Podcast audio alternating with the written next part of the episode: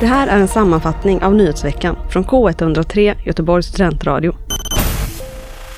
Studenter väljer bort Göteborg på grund av bostadsbrist. Det framkommer i studentbostadsföretagen och Ungdomsbarometerns gemensamma undersökning.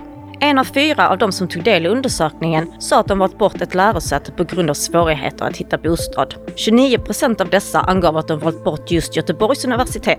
Sveriges förenade studentkårer har rödlistat Göteborg i deras bostadsrapport för 2023 eftersom kötiden överstiger en termin.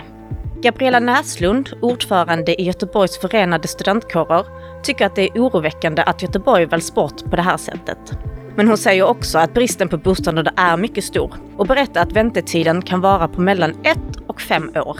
Just nu jobbar Göteborgs förenade studentkårer tillsammans med bland annat Göteborgs stad med målet att bygga 7500 nya studentbostäder mellan 2016 och 2026.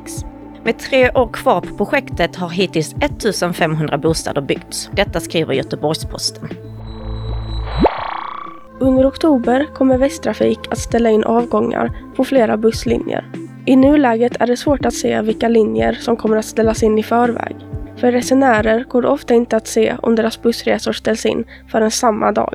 Västtrafik ska arbeta för att lösa detta och hänvisar i nuläget till informationen i appen Västtrafik to go, rapporterar Göteborgs-Posten.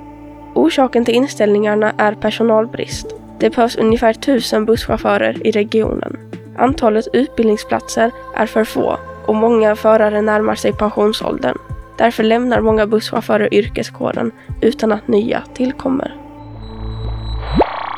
Anna Ivarsson är ny ordförande i Riksidrottsförbundet. Detta efter stor turbulens kring Karl-Erik Nilsson som tidigare då var både RF-ordförande och vice ordförande i Uefa.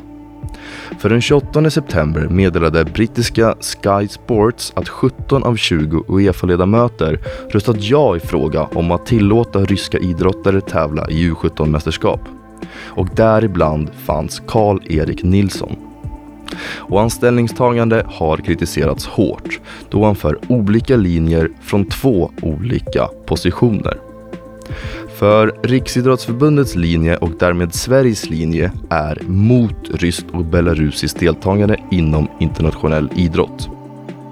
Den 6 oktober meddelade senare Karl-Erik Nilsson att han avgår som Riksidrottsförbundets ordförande. Vem vill du ska bli årets göteborgare 2023? P4 Göteborg samlar just nu in nomineringar. De har sedan 1993 delat ut priset tillsammans med Göteborg Company och GT till en göteborgare som under årets gång har betytt eller gjort extra mycket för Göteborg som stad. Leif Loket Olsson, Håkan Hellström, Ruben Östlund, Pia Sundhage, Leif Mannerström och Lale är några av de som tidigare har mottagit priset. Vi har pratat med Karin Ivarsson, programutvecklingschef på P4 Göteborg, som säger att nomineringarna från folket spelar en mycket viktig roll. Hur mycket vi än tänker så kan vi inte komma på alla potentiella göteborgare, säger Ivarsson.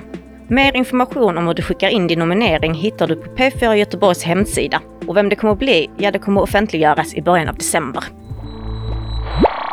Sahlgrenska Osteoporosis Center, som tillhör Göteborgs universitet, kommer att tilldelas närmare 30 miljoner kronor av Europeiska unionen. Pengarna kommer att ges under de kommande fem åren för att stödja ett forskningsprojekt om benskörhet. Deras nya projekt har som syfte att identifiera bakterier som friska har, men som personer med benskörhet saknar. De ska också undersöka vilka av dessa som bakterier som kan användas för att behandla sjukdomen. Detta projekt bygger på tidigare forskning vid Göteborgs universitet. Forskare vid Göteborgs universitet var först i världen med att bevisa att tarmbakterier kan påverka skelettet. Tipsa oss om nyheter på info.k103.se